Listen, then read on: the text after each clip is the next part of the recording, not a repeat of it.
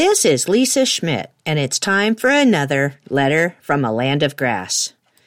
Have no fear. Inspirational people are asking questions that impact all of humanity, staying up late to resolve them, and testing their ideas on worms.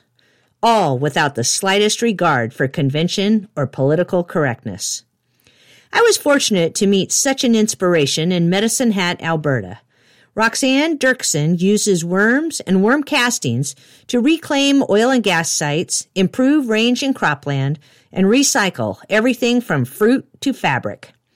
She combined her PhD in microbiology, her Christian faith, a love for riding motorcycles, and a rock solid partnership with her farmer husband to build a research facility that answers a myriad of questions about how worms and soil microbes transform soil chemistry.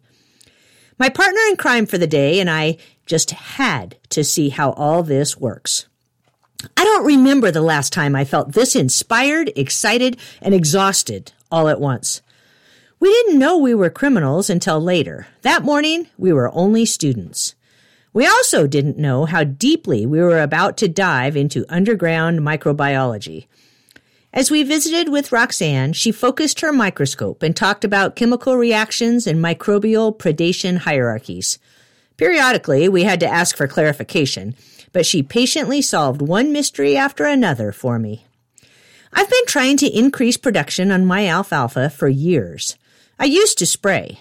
That temporary fix only contributed to the chemical company's bottom line, not mine. Three years ago, I spread manure. I tried to be patient, giving the field time to react to nutrients and the added ability to hold water.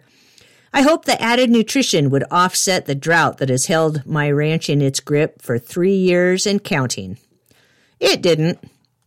Roxanne showed me how the microbes in my soil are hibernating, waiting for enough moisture to wake up and eat. My alfalfa will grow better than ever if I have patience. That's a tall order, but I'll try.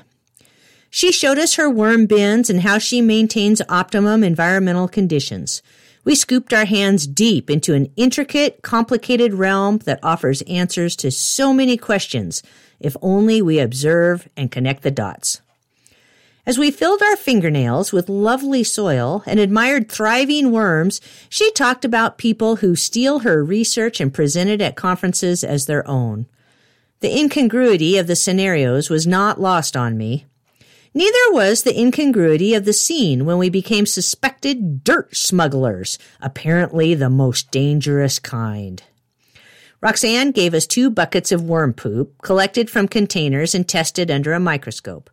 By the time we handed our passports to the border agent, the knowledgeable agricultural specialist had gone home to supper.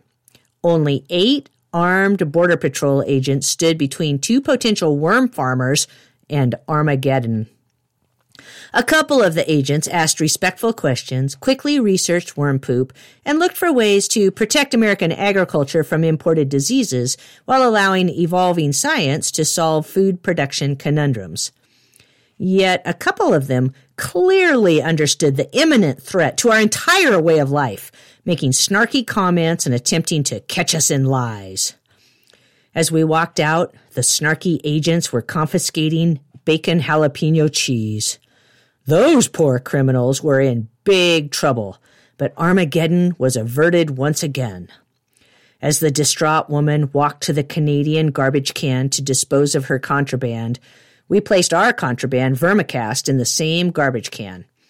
I went back the next day to retrieve it, crossing my fingers for intermittent garbage service. When I walked in, a friendly agent hollered, The worm lady is here! Then the ag inspector wanted some worm poop for her garden, too. I'm Lisa Schmidt. To learn more, visit www.alandofgrassranch.com.